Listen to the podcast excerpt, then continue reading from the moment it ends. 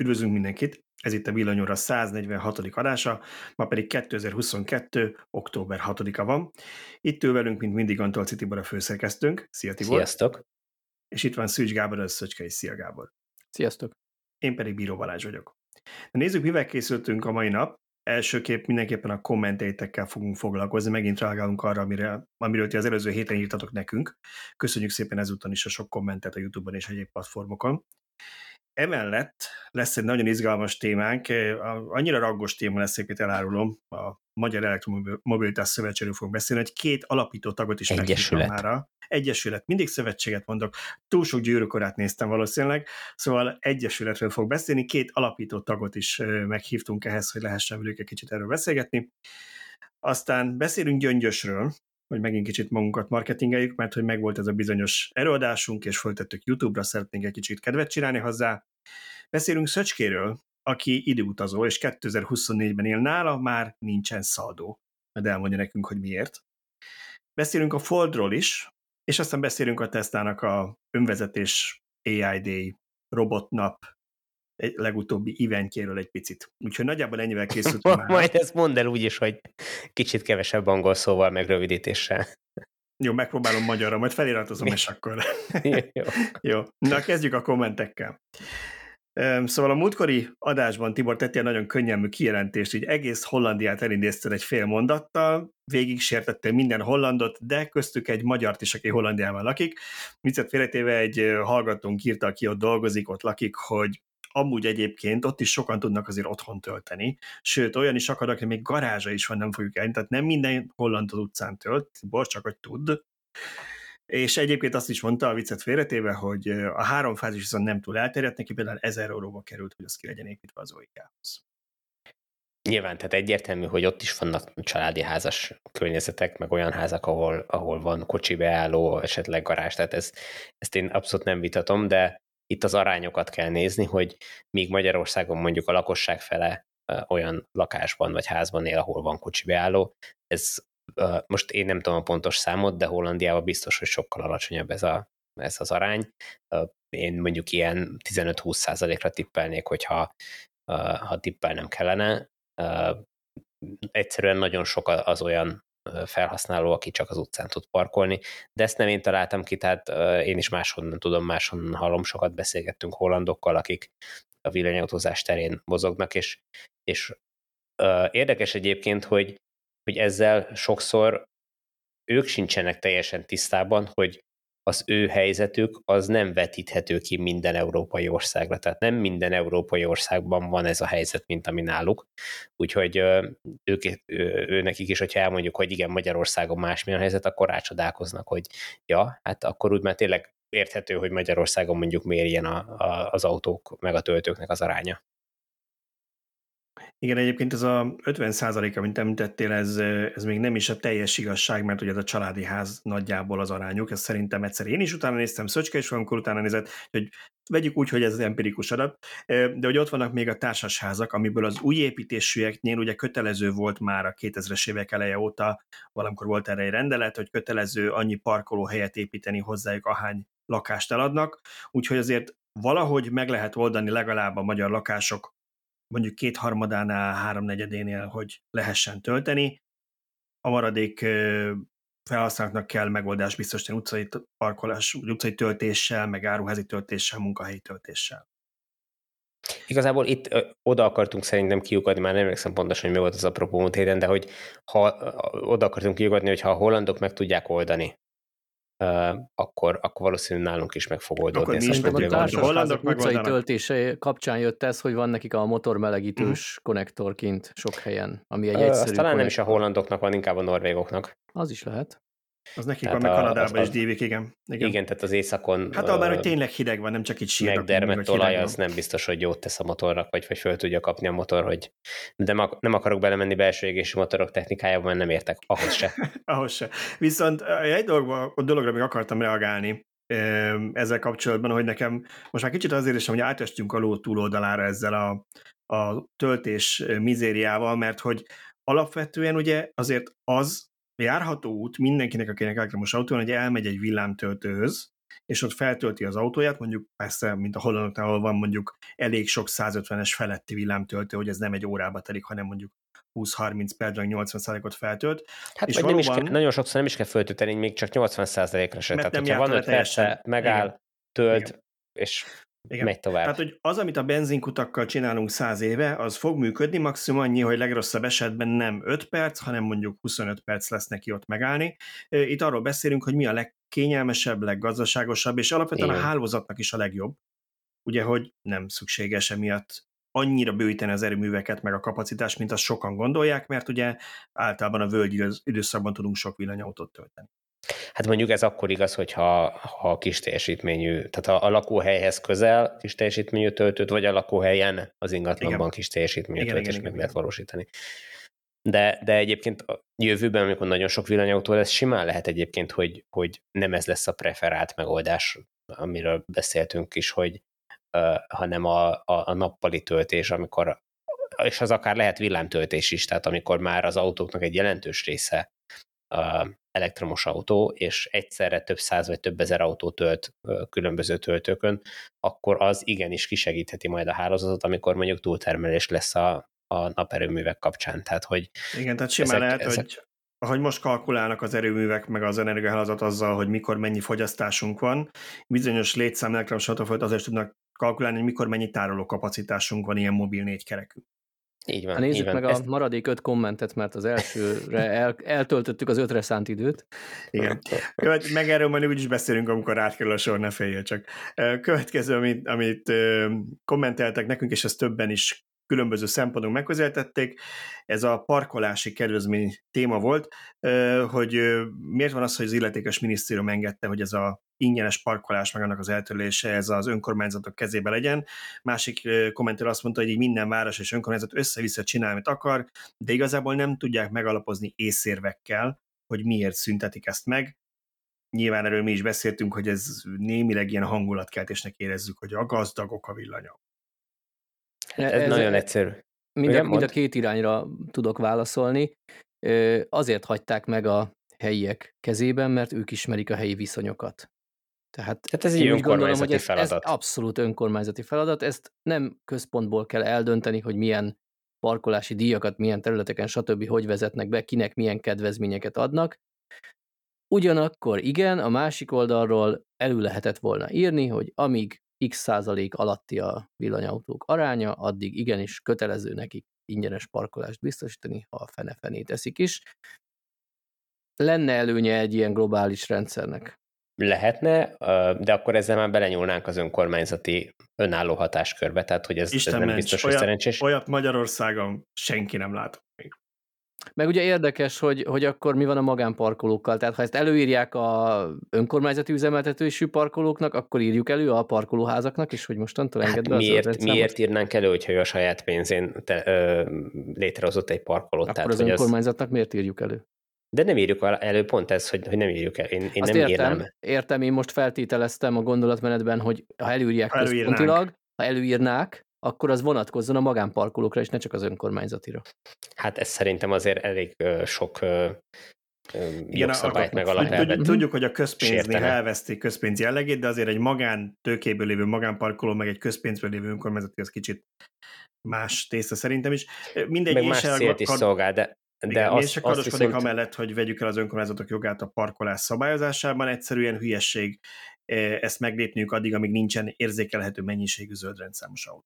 Igen, és én inkább azt írnám elő kötelezettségként, hogy, hogy ha van ilyen kedvezmény, akkor ezt valahol kelljen rögzíteni, vagy akár csak a parkolási rendeletet közzé kelljen egy központi helyen tenni. Tehát, hogy már azzal is nagyon sokat segítenének, hogyha ha lenne egy lista, ahol me, ha megjelenik egy parkolási rendelet módosítás, akkor arról tudnánk, és akik ezt követni akarják, ki tudnák onnan gyűjteni a, a szükséges adatokat, de most per pillanat az a helyzet, hogy gyakorlatilag minden nap végig kéne nézni 3200 önkormányzat parkolási rendeletét, amik nagyon sokszor nincs is, vagy nincsenek is fönt a, a honlapjukon, nem is elérhető.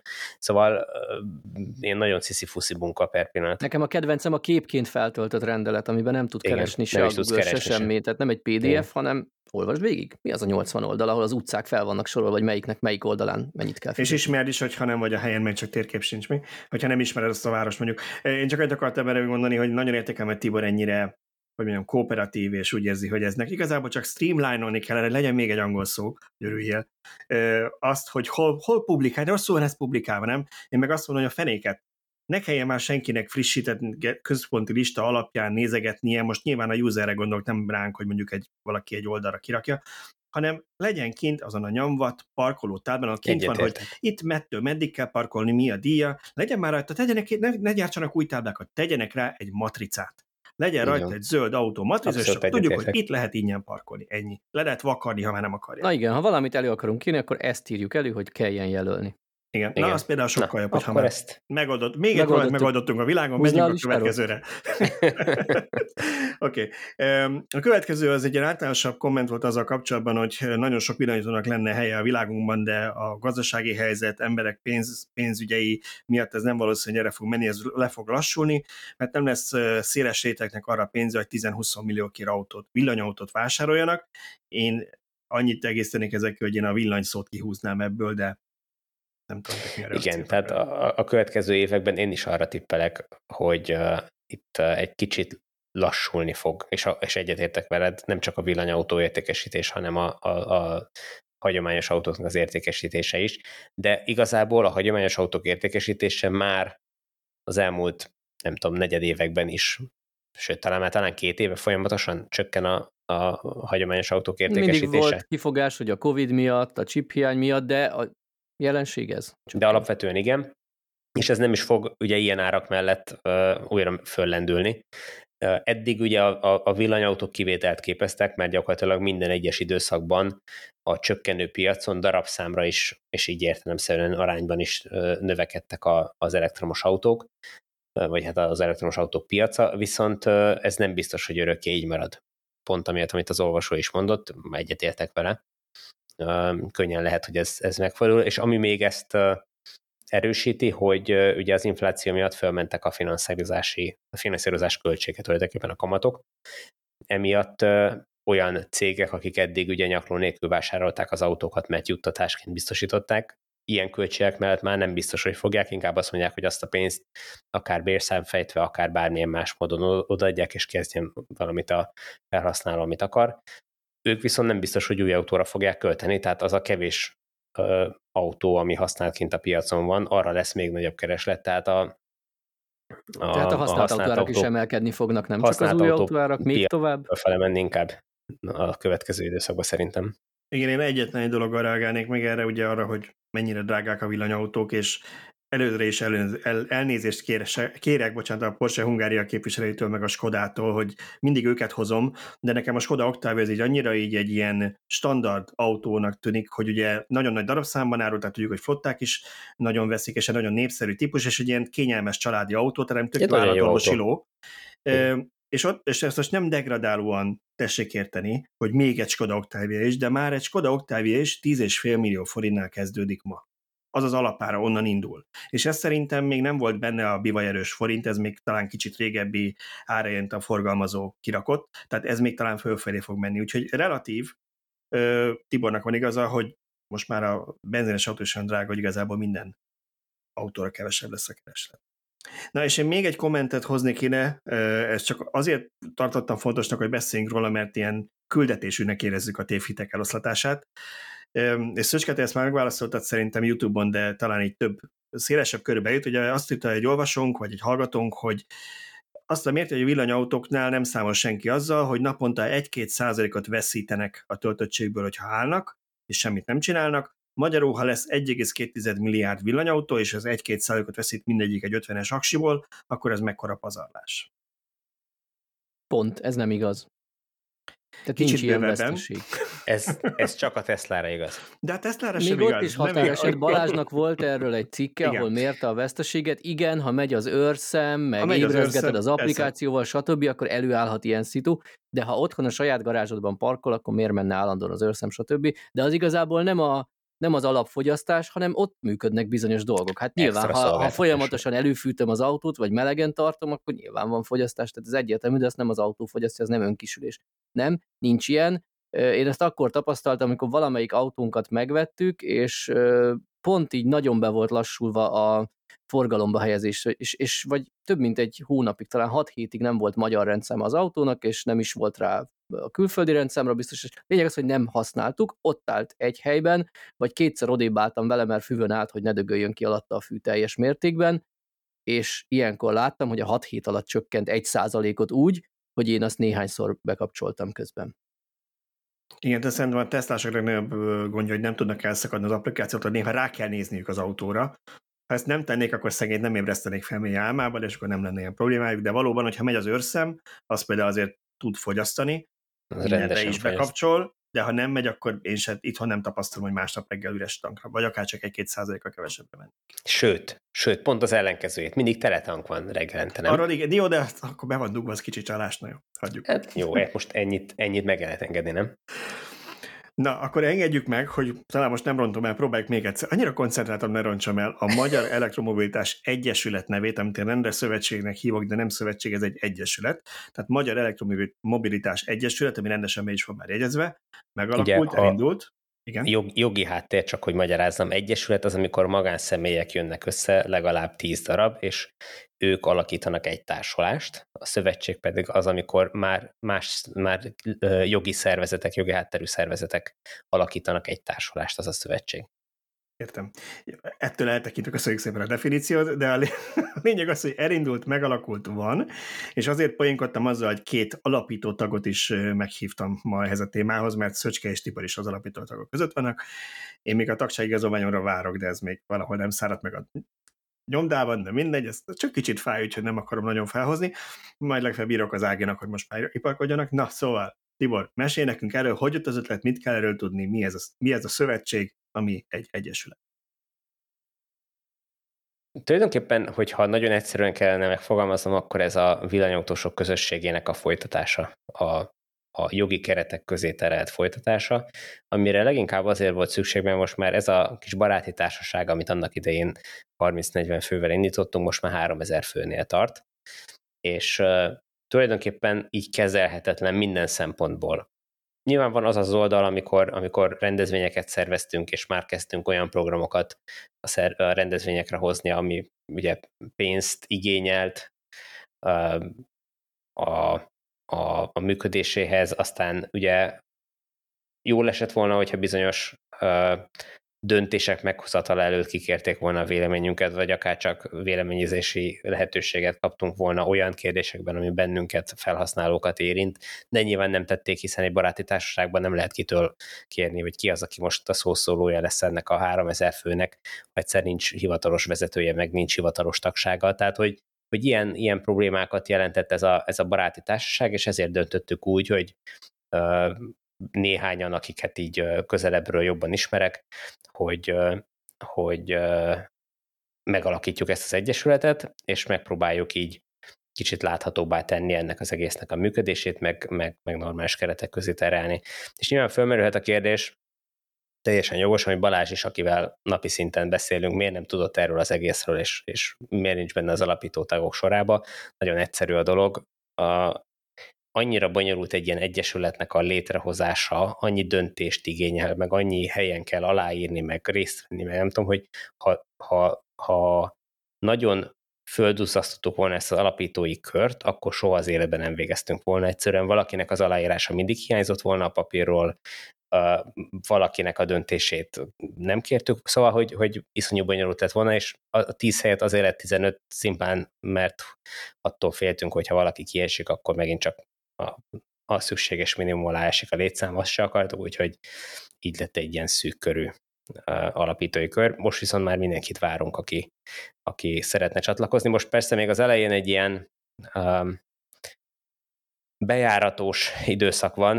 Uh, ugye az Egyesületnél a, a tagfelvétel az nem annyiból áll, hogy kitöltesz egy formanyomtatványt és föl vagy véve, hanem ott ugye van a, az alapítók iratban, ami, ami ugye egy jogszabályi háttéren alapul, van egy tagfelvételi eljárás, amin, amin végig kell menni, tehát a tagsági bizottságnak jóvá kell hagyni, aztán még egy csomó minden egyéb van. A, emiatt Igazából ez az nehezíti meg, időigényesebb. Hogy, bocsánat, hogy ugyanazt a folyamatot tíz tagnál is végig kell játszani, mint amikor tízezer tagja van az Egyesületnek. Tehát a hivatalos utak nem megkerülhetők azért, mert még kevesen vagyunk. Úgyhogy kicsit, kicsit úgy gondolom, hogy aki most jelentkezik és megkeres minket, hogy tag szeretne lenni, akkor így előre is elnézést kell kérnünk, hogy nem egy órán belül fog megtörténni a tag felvétele. Hát így van, és ezért mondtam, hogy nincs kivételezés, én is még várok a tagságra. Így van, most, most még, még, még faragjuk ezt a folyamatot, most bejáratos, most rajtad kipróbáljuk, hogy mennyire működik, hogyha valahol látjuk, hogy, hogy nem működik, akkor, akkor azon, azon még csiszolunk és alakítunk. Már, már fölismertünk hibákat az egész folyamatban, hogy, hogy hol akad el, hol kell javítani, mit kell máshogy csinálni a jövőben. Amint Már is személycserék lesznek a 15 főn belül. igen, igen, személycserék lesznek a bizottságokban, és akkor, hogyha ha ez, ez működik, ez simán megy, és minden tudjuk, hogy hogy kell csinálni, akkor neki kezdünk, és, és megnyitjuk a, a tagfelvételi lehetőséget, vagy a jelentkezési lehetőséget szélesebb Égnek az e-mailek, ha ezt lehet így mondani, a telefonvonalakra szokták, de én, ahogy így hallom a megfelelő bizottsági tagi kapcsolataimtól, a tegnapi sajtótájékoztatót követően így folyamatosan ömlöttek befelé az érdeklődő levelek. Igen, sokan. Sokan írtak, igen, igen, igen, igen. Úgyhogy... Hagy, hagy kérdezzek egy, egy indiszkrét dolgot. Ugye azt tudjuk, és ez talán fontos mindenkinek, aki, aki nem hallgatta a sajtótájékoztatót, vagy nem olvasta még róla a cikkünket, hogy ingyen végzik az elnökség ezt a munkát, tehát itt nem arról van szó, hogy valami milliós gázsit szavaztatok meg magatoknak, és, és ahhoz csináltatok valami egyesületet, hanem tényleg azért, hogy jobban tudjátok képviselni az elektromos autósok érdekeit. Mégis van egy tagdíj, ami, ha jól emlékszem, 6000 forint talán, hogy miért Így van, van tagdíja egy egyesületnek? Mire, mire lesz ez fordítva? Nagy vonalakban. Hát alapvetően egy, abban a pillanatban, hogy jogi uh, keretek közé terelünk valamit, akkor annak uh, kötelező költségei vannak, úgy, mint például könyvelés. Most per pillanat szerintem, bár annyira nincs előttem most a költségvetés az Egyesületnek, de szerintem ez az egyik legnagyobb tételünk, hogy, hogy a, a, azt a néhány számlát, ami bejön, vagy kiállítjuk, azt, azt, azt valakinek le kell tudni könyvelni, és emiatt hát nyilván, hogyha dolgozik vele, akkor számlázni is fog. És aztán innentől kezdve, hogy, hogyha valami rendezvény van, például ez a sajtótájékoztató, amit tegnap tartottunk, akkor annak is vannak költségei, kezdve akár a vendéglátás. Nyilván ezek, ezek most még minimális összegek. De, Viszont most még de... kicsi, a, kicsi a taglétszám is, tehát gyakorlatilag jelenleg meg kell néznie az Egyesületnek, hogy hát tudom, nagyon, a Budapest igen. arénát kibérli egy sajtótájékoztatóra, hiszen hiszen kevés, kevés bevétele, kevés pénzből gazdálkodik, és nem juthat csődbe az Egyesület már mielőtt elkezdene működni. Így van, és, és ezért fontos például az, hogy reklámozzuk a, a, a, a grupama tampáját, hogyha már olyan kedvesek voltak, hogy, hogy helyet biztosítottak ennek a térítésmentesen ennek az eseménynek. A, a helyszínt azt, azt tőlük ingyen kaptuk. Még, még hogy helyet biztosítottak a sajtótájékoztatónak, ugye ez nem csak sajtótájékoztató volt, hanem az első tagok, akik Balázsnál gyorsabban már felvételt nyertek, illetve az alapító tagok számukra egy ilyen találkozó ismerkedés, talán ismerkedésnek túlzás nevezni, hiszen azért többség már itt ismerte egymást, de itt már nem csak az alapító tagok voltak jelen, hanem az, hanem az első egy tucatnyi tag is el tudott jönni, és a tampája nekik is adott egy ilyen vezetéstechnikai tréninget, ami kifejezetten elektromos járművekre is kiélezett volt. Igen, igen. És ezt a programot szeretnénk majd folytatni egyébként felük, mert nagyon érdekes dolgokat tudnak kínálni az autósoknak, úgyhogy majd erre érdemes lesz figyelni, hogyha ha ilyen programok uh, alakulnak. Na minden esetre szeretnénk nyilván hasznos uh, dolgokat készíteni a tagoknak, amiket reményeik szerint majd mindenki megkap, illetve rendezvényeket szervezünk, oktatási anyagokat akarunk készíteni, tehát rengeteg olyan dolgot, ami, ami valahol a, a legvégén pénzigényes, még akkor is, hogyha mi a saját munkánkat ingyen tesszük bele. Igen, de csak egy teljesen ezzel... banális példát mondjak, ugye erre a sajtótájékoztatón, én nem tudom, ott volt sütemény, volt, volt némi üdítő. Mondjuk pont a sütemény az, az, az, az tagsági felajánlás, mert azt... Felajánlás volt, igen, de hogy ilyeneken, hogyha rendeltek, esetleg mondjuk újságírókat meghívtok, készültek molinók, hogy mégiscsak legyen valami, valami látványelem, ne csak legalább egy ilyen zászló legyen, tudod, fel, fel lehet, rúdra fel lehet húzni, valami legyen ott. Ugye ez mind-mind pénzbe került, tehát nyilván igen ezzel valamit csinálni kell. Tehát csak azért gondoltam, hogy erről beszéljünk, hogy mindenki tudja értse, aki szeretne csatlakozni, hogy miért van ennek tagdíja, és az mire fordítódik. Tehát az elnökség ingyen dolgozik, de hát nyilván egy egyesületnek lesznek költségei. Mert ugye, Igen, az, az, ha tenni, hogy... is valamit, annak költsége lesz azt hozzá kell tenni, hogy, hogy most ezeket még nem ebből a, vagy ennek a 15 embernek a tagdíjából fizetjük, mert ezt gyakorlatilag azt, ezt a tagdíjat már az alapítás költségei elvitték nagyjából, amit befizettünk, hanem szerencsére voltak olyan felajánlási pénzek, amik még korábbi rendezvényekből így úgy maradtak, és akkor azt be tudtuk fizetni a, a, az Egyesület kasszájába, kvázi egy ilyen adomány formájában, úgyhogy ez az, amiből ezeket a kezdeti lépéseket az Egyesület meg tudja most tenni. Amit Jó, még fontosnak tartok, bocsánat, igen, ne, ne lőjünk el, mert lesz róla szó a jövő, jövő héten is majd az Egyesületről, ezt elmondhatjuk. Én még annyit szerettem volna hozzátenni, hogy azért a tagok számítsanak arra, hogyha egy igazán jó egyesületet akarnak, annak szeretnének tagjai lenni, hisz azért lépnek be, ott nem csak a éves tagdíjat kell befizetni, hanem mindenkinek a saját kis részét is hozzá kell tenni, mert ez a 15 alapító tag nem fogja tudni a hátán vinni társadalmi munkában az összes feladatot. Ha azt szeretnénk, mert már rögtön láttam kommentekbe, hogy érje el ezt, az Egyesület érje el azt, ingyen töltés, ingyen virsli, ingyen parkolás, stb. Igen, nagyon sok mindenért lehet küzdeni, harcolni, de ha valaki belép tagnak, akkor ő számoljon azzal, hogy munka is lesz. Azért ne riasszunk el mindenkit ezzel, tehát nem, nem, nem kötelező, nem kötelező venni, munkát vállalni, de de megköszönjük, hogyha segítetek, mert nyilván van rengeteg olyan skill, amivel mi nem rendelkezünk, pedig szükség lenne egy ilyen szervezetnek a működtetéséhez. Akit érdekel, az annak várjuk majd a jelentkezését, és, és tudunk erről beszélni, hogy ki mivel tud besegíteni. Jó, szóval azért is ne lőjünk el minden puskaport most, mert tervezzük, hogy az Egyesület elnöke lesz a vendégünk, és fogunk még mi erről beszélgetni, Ágival elég sokat, úgyhogy majd ott szerintem még részletesebben. Ha valakinek vannak egyébként kérdései, amit szeretnének föltenni az Egyesülettel kapcsolatban, írjátok meg a kommentekbe, és akkor mindenképpen ezt fölvesszük a listára majd. De ha már így belterjes a műsor eleje, akkor folytassuk ezzel a vonalon, mert miért ne? Gyöngyös. Ahogy nézem, a, a menüt az egész belterjes lesz, mert hát, meglátjuk. néhány apróság. A felé mindenképpen, igen. Szóval beszéljünk Gyöngyösről. Ugye múlt héten nagyon marketingeltük, és nagyon szépen köszönjük azoknak, akik el is jöttek, hogy a kutatók éjszakáján mi is szerepet kaptunk Gyöngyösön, meghívott minket az egyetem, és előadást tartottunk az elektromos autózás elektromos autózással kapcsolatban, sőt négy előadást, hár, egy hármas előadásunk volt, ahol így közösen mondtunk tévhitekről véleményeket, aztán pedig mind a hárman tartottunk egy fél órás előadást. Szeretném, hogyha erről egy kicsit beszélnénk, már csak azért is, mert föltettük a videókat, szeretnénk kedvet csinálni hozzá, hogy megnézzék, elolvassák, végighallgassák a hallgatók, aki nem volt ott, úgyhogy szerintem kicsit beszéljünk arról, hogy miről volt szó, ne lőjünk le minden poént, de hogy mégis tudják, hogy mire számíthatnak, mi az a négy videó, amit kiraktunk az, az extra videócsatornán, ugye ugyanott, ahol a, megtalálják YouTube-on ezt a műsort. Én, én ma már beszélgettem délelőtt egy régi taktársunkkal, aki még a közösségbe lépett be nagyon-nagyon sok-sok évvel ezelőtt, és a vidékre utazott ma villanyautóval, és amikor beszéltünk, akkor mondta, hogy hát épp most hallgatom a gyöngyös előadásotokat. Úgyhogy... Zseniális. Nagyon szépen köszönjük.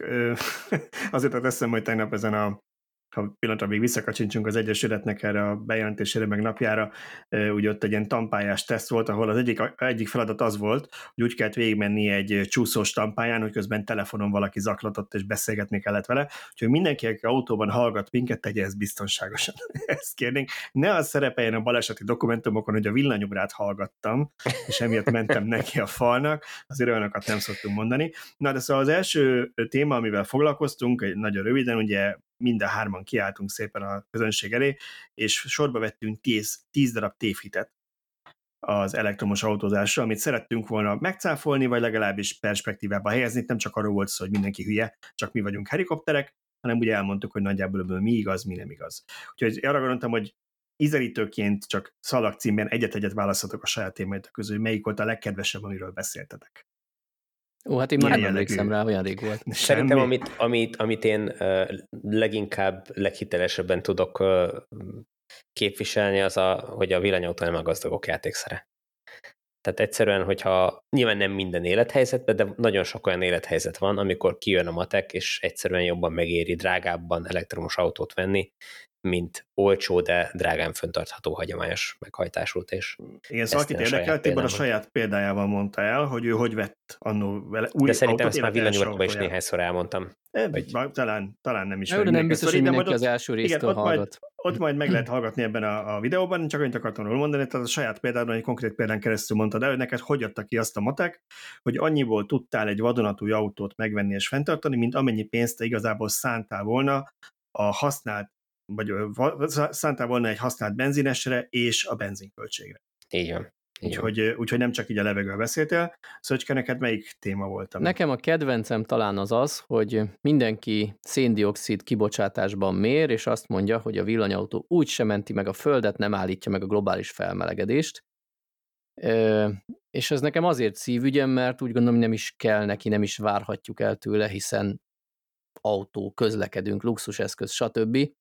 Azt várhatjuk el tőle, hogy sokkal élhetőbbé tegye a környezetünket ne legyen zaj, ne legyen füst ott, ahol rengeteg ember koncentráltan tartózkodik. Jó, hát én az enyémek közül akkor most csak teljesen random módon azt választom ki, ahol arról volt szó, hogy, mi, hogy mennyi, mennyi ide jutna a tengerpartra egy elektromos autóval, mert én szépen végig kalkulálgattam a, a mindenki által ismert legnépszerűbb ilyen eszközzel, hogy mennyi lenne három népszerű típussal jutni a tengerpartra, és mennyi benzines autóval, és nagyjából ebből látszott, hogy mennyi kompromisszumot kell ma kötni. Ez nekem azért tetszett az a te példád, és azért volt nagyon szemléletes, most nem azért, hogy szembedi cserélek, de, hogy... Egész nyugodtan, én hallgatom. Jó, jól bírod, jól bírod, de, de hogy ott cukormáz nélkül bemutattad, hogy van olyan típus, amivel ennyi óra, a másikkal annyi, a harmadikkal pedig amennyi most. Uh, nyilván mindenki ebből láthatja, hogy, hogy milyen fokozatok vannak azért a villanyautózáson belül is. Uh, nem minden villanyautó egyforma, uh, ha ezekkel az ember tisztában van, akkor, akkor nyilván úgy tud neki indulni, és kevésbé okoz csalódás neki. Én is MV200-zal mentem tegnap a Hungaroringre, szóval lehet ilyet csinálni, csak nem de, jó. De a tantájára már nem mertél kimenni vele. nem, féltem, hogy felborul, ezt, ezt bevallom. Pedig szerintem van annak az alja olyan nehéz, hogy azt ne lehessen Valószínűleg nem borult volna fel egyébként, tehát az inkább érzésben rossz, vagy túl sok, így túl sok kamera volt ott, hogy... Igen. hogy azt mondjuk, sok ember is volt, aki talpra állítja. Azért figyelj, Igen. azzal bekerültünk volna a hírekbe. Az, az biztos. biztos. Azt Hogyha oldalára Hú, borított MV200 még végig a pályán. Ennyit megért volna. Na jó, és akkor volt, volt még három eladásunk gyöngyösen, szerintem arról is egy picit beszéljünk, mert az három külön félórás téma volt. Hogy milyen sorban voltunk, szerintem Tibor, te kezdted, ugye? Talán Én voltam az első, igen, az, az akkumulátorok kapcsán, mert a, arra szerettem volna rávilágítani, hogy, hogy mennyire fontos a, a következő az életünk következő szakaszában az akkumulátor. Ugye a villanyautózást azt tette lehetővé most, hogy elterjedjen, hogy végre sikerült olyan akkumulátort kifejleszteni, ami nem csak nagy energiatároló képességű, nagy energiasűrűségű, hanem gyorsan is tölthető, és jól is bírja a strapát, tehát hosszabb ideig használható az autókban, és nem fog tönkre lenni nagyon gyorsan, és nyilván ez olyan lehetőségeket nyitott meg már, mint hogy az akkumulátor megjelenése, amire korábban gondolni se tudtunk, és ezekre óriási szükség lesz, kezdve az energiatárolástól a, a, az energiahálózatok kiegyenlítésén, a, keresztül az egészen a közlekedésig is, és még ki tudja, hogy milyen eh, helyeken fog ez megjelenni, amire most per pillanat nem is igazán gondolunk. Úgyhogy... Amit, amit én ebből még kiemelnék, hogy a, a jövőre is rámutattál kicsit, ami már ilyen részben jelen, részben jövő, tehát a fejlesztési irányokra.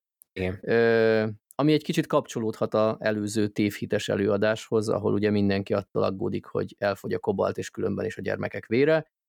Hát nem, nem egészen ez az irány, vagy nem csak ez az irány. Így van, de szerencsére vannak már olyan, tehát ugye emiatt, hogy óriási szükség van ö, akkumulátorra, emiatt rengeteg sok pénz áramlik fejlesztésbe. És ez olyan új technológiákat nyit meg, és olyan technológiai lehetőségeket bont ki, amikkel korábban nem foglalkoztak, mert nem tűnt elég ígéretesnek, most viszont kiderül egy, egyikről másikról, hogy tényleg nagyon, nagyon jó. Itt van például a nátrium mint lítium helyettesítő anyag, ami ugyan kisebb energiasűrűségű akkumulátorok létrehozását teszi lehetővé, viszont a nátriumnak a, az ára sokkal alacsonyabb, tehát töredéke a, a lítium árának, és sokkal nagyobb mennyiségben elérhető a Földön, sokkal több helyen, tehát geopolitikai kockázata is sokkal kevésbé van, mint a lítiumnak, és ami az egészben a legjobb, hogy ez egy ilyen egyszerűen helyettesíthető, tehát a lítium nagyon egyszerűen helyettesíthető a, a nátriummal, és tehát nátrium-ion akkumulátorok ugyanúgy készíthetők, mint jelenleg a lítium akkumulátorok, úgyhogy ennek az elterjedése útjába szinte semmi nem áll, ezért meri azt a, a CATL vagy CATL most mondani, hogy gyakorlatilag idén vagy jövőre már el tudja kezdeni szállítani ezeket az akkumulátoroknak a, akkumulátorokat a partnereinek. Jó, hát a következő előadás az enyém volt, hidrogén volt a téma, és szerintem nagyjából úgy épült fel az előadás, hogy erről beszélünk, hogy mi volt, mi, mire lehet számítani itt abban a félórás videóban. Végigvettük, hogy hogyan épülnek fel az elektromos és a hidrogénes autók, mik a hasonlóság, különbségek, aztán pedig mind a kettőnek megnéztük a hatásfokát és az egész ellátási láncnak, tehát, tehát ha nem is ilyen well to wheel, de valami hasonlót néztünk, hogy, hogy mennyire gazdaságos ez, melyiknek milyen buktatói vannak, és miért gondoljuk azt, hogy nem csak mi, hanem nagyon sok kutatás ebben a témában, hogy személyautókban nincsen jövője a hidrogénhajtásnak. Aztán beszéltünk arra is, hogy hol van jövője, úgyhogy erre is hoztunk példákat, hogy hol lehet ezt majd kiaktázni a jövőben. Kíváncsi vagyok, majd a véleményekre már egy párat láttunk, hogy, hogy ki mit gondol erről a témáról, de szerintem ez egy tipikusan olyan téma, ami úgyis pár éven belül világos lesz, hogy mennyire jött be a jóslatunk. Úgyhogy nem kell nagyon sokat várni, hogy kiderüljön. És nagyon izgalmas és megosztó téma szerintem, mert, mert nagyon sokan kardoskodnak mellette. Kérdés, hogy ők mennyire tudják, hogy mi mellett kardoskodnak, ismerik-e. Igen, talán Igen, ennyit még lelőhetünk, hogy az első vagy a második diám szólt erről, vagy tehát valami nagyon az elején, hogy, hogy miért gondolják nagyon sokan nem, hogy a, hogy a hidrogénben van a jövő a személyszállításban, és én, én tényleg a jó szándékot feltételezem mindenkiről, hogy, hogy azt abban gondolkodunk, hogy a hidrogén az hatalmas mennyiségben érhető el, hát a föld kétharmada víz, könnyű eltenni, mert hát csak elektrolízis, kémióráról mindenki emlékszik még gimiből, tök jó, ingyen napelemmel megcsináljuk, és akkor ott van a hidrogén, és utána mi, hogyha az autó ezt felhasználta, mi van belőle? Pár csepp víz, a végtermék, meg elektromos áram, hát ez zseniális, és igazából aki emellett van, az nem hülye, vagy nem, nem rosszat akar, hanem azt mondja, hogy hát azért ez csak sokkal jobb, mintha a mérgező akkumulátor gyermekek vérével ugye vonalat képviseljük, úgyhogy szerintem érdemes Tiboré után megnézni a enyémet, és talán akkor jobban tisztul a kép, hogy ez így hol van elhelyezve. Utolsó témánk pedig Szöcske előadása volt. Mesélj nekünk Az elektromos erről. autók töltéséről én itt kicsit ilyen gyakorlatiasabb, praktikusabb vizekre vesztem, úgy gondolom, tehát nem annyira elméleti, kevésbé megfogható dolgokat, hanem tényleg próbáltam ilyen hasznos információkat, tapasztalatokat átadni azoknak, akik már szemeznek az elektromos autó vásárlással, vagy akár már így ki is próbálták, ugye például autóbérlésnél ott előfordulhat, hogy a töltés az nem a vezető dolga gondja.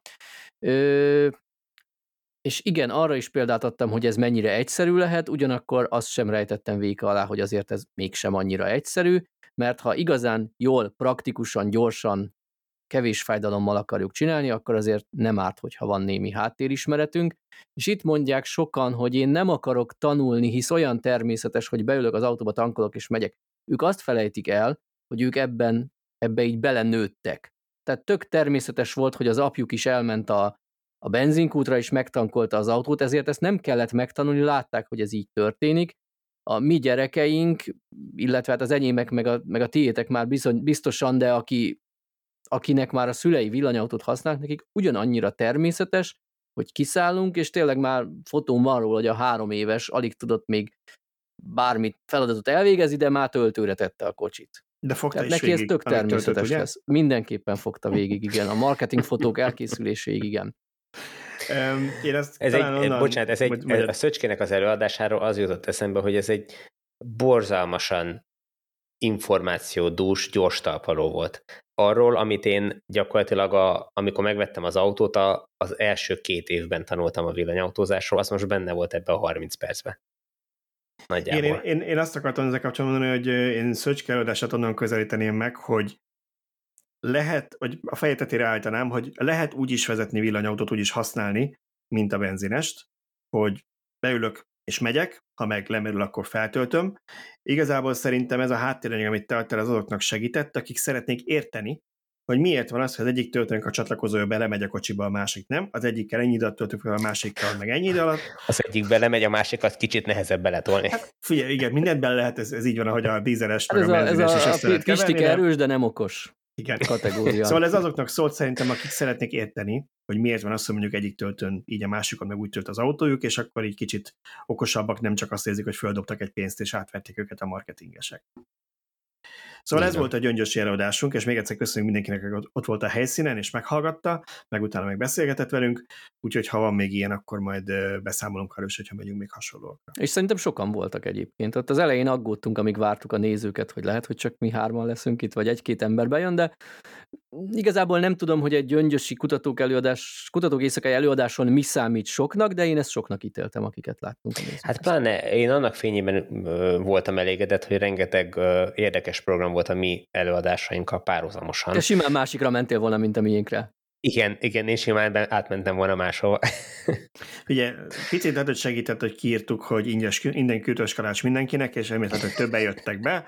Sok csalódott ember is volt, úgy hallottam a végét, de hát most már Na, és ha már ennyit privatizáltunk, akkor jön a, a egyik sztár témánk a héten, ami szerintem nagyon beletalálta a népharag közepébe, vagy legalábbis nem tudom, majd elmondod Szöcske, hogy szerinted ki volt több az olvasóid között, mert talán nézted, nagyon sok komment is volt a cikkedre, ami arról szólt, hogy nálad már gyakorlatilag megszűnt a szaldós elszámolás, szóval azon gondolkodtam, hogy azért olvasták-e meg kommentetek ennyien sokan ebbe, mert úgy gondolták, hogy na, most jól megjárják a napelemesek, és ugye én megmondtam, hogy ez hülyeség, vagy azért, mert nagyon sok napelemes olvasta, akinek szívéből szóltál, de akkor mesélj nekünk erről, hogy nálad hogy, hogy már 2024-ban. Ugye az volt a cikk címe, hogy gyakorlatilag megszűnt a szaldós elszámolás, és kicsit félve ütöttem le az entert ennél a címnél, hogy na most aztán megkapom a clickbaitet, és nyilván pár embertől meg is kaptam, de hát pár embertől megkapnám akkor is, ha bármit írok. Ahhoz képest, hogy mennyien olvasták, meglepően kevesen kiáltottak clickbaitet, és és nagyon sokan szerencsére felfogták, értelmezték, tudták értelmezni, kontextusba tudták helyezni, hogy miről szól ez a probléma, és most elmondom, hogy mi ez a probléma. Ugye az van, mielőtt bárki megvádolna minket hazugsággal, hogy aki 2023. dec 31-ig szerződik napelemes visszatáplálós rendszerre, ő jelen tudásunk szerint, amíg nem módosít szerződést, a szaldós rendszerben maradhat. Tehát akár még évekig, évtizedekig is, Öm, nyilván majd ott meglátjuk, hogy terelgetnek-e minket egy szerződésmódosítás irányába, vagy sem, vagy tehát muszáj vagyunk-e, hogy mi oldalunkról kezdeményezzük ezt a szerződésmódosítást, vagy a szolgáltatóiról. Na mindegy, szóval elfben még sokáig szaldós rendszere maradhat annak, aki időben letelepíti a saját napelemes rendszerét. Nagyon már ne húzza, mert olyan backlog van a, a napelemes cégeknél, hogyha valaki 23-ban még telepíteni akar, akkor már most kezdje el szerintem szervezni. Mindegy, zárójel bezárva. Nálunk viszont már idén tavasztól nem igazán működik a szaldós elszámolási rendszer gyakorlatban, mert én hiába termelném meg délben a napenergiát, és venném vissza a ingyenakunak tekinthető hálózatból este, vagy termelném meg nyáron is venném vissza télen, nem tudom ezt megtenni, mert ha nem használom fel házon belül azonnal közvetlenül a termelést, amikor az termelődik, akkor nincs termelés. Ennek az a fizikai háttere, hogy Magyarországon 230 volt a szabványos hálózati feszültség, és a szabvány 10% tűrést enged meg. Tehát gyorsan felszámolom kéne, a felső tudom, mert az érint, tehát hogy a 253 voltnál magasabb a feszültség, akkor az baj. Ha pedig mondjuk ki a 230-ból 207-nél alacsonyabb, akkor szintén az nem jó, nem egészséges. Ennek fő oka, hogy van egy ilyen szabvány, egy tólik tűréssel, hogy az elektromos berendezéseink nem annyira szeretnék. Nyilván van, amelyik elviseli, van, amelyik meg tönkre menne attól, hogyha a szabványon kívüli lenne a, a feszültség. Ezért aztán a napelemes inverterek is úgy vannak beállítva, hogy ha ezt a szabványt túllépik, akkor ők bizony a többi berendezés védelme érdekében lekapcsolnak. Nyilván egy átlagos szituációban ez a szabványból kicsúszás, ez nagyon-nagyon ritka, extrém ritka helyzet. Viszont nálam, és amennyire tudom, nem csak nálam, ez kezd gyakorivá válni. Olyan szinten gyakorivá válik, hogy nekem gyakorlatilag ilyen reggel fél tíztől délután fél négy-négyig nincs napelemes termelésem, mert folyamatosan a szabványos feszültségen túl vagyok, mert hozzám eleve ilyen 250-252 volt jön be a szolgáltatótól, és nyilván ahhoz, hogy az én inverterem vissza tudjon termelni a hálózatra, mert nincs belső fogyasztás, ezt egy picit meg kell emelni egy néhány volttal, de hát nincs hova. Emelne ő, észreveszi, hogy sok, lekapcsol, és ezt játsza, egy ilyen végtelen ciklusba kerül gyakorlatilag. Néha van, amikor egy ilyen 10-20 percet termel, nem tudom mi az oka, egy tippem van, hogy esetleg a szomszéd invertere épp akkor kapcsolt le, és az övé azért, tehát akkor az övé nem termel rá, ezért tud az enyém, uh-huh. vagy, vagy a környéken megjelenik egy nagyobb fogyasztás, nem tudom, valamelyik szomszéd flexelni kezd, mert hát családi házas környezetben nincs olyan pillanat, hogy valaki ne flexelne, és, és pont felszippantja a termelést. A lényeg az, hogy én olyan szempontból szerencsés helyzetben vagyok, hogy van egy elektromos autóm, és nyilván, meg itthonról dolgozom, ezért törekszem arra, hogy az elektromos autót azt mindig akkor töltsem, amikor van napelemes termelés, vagy úgy lenne.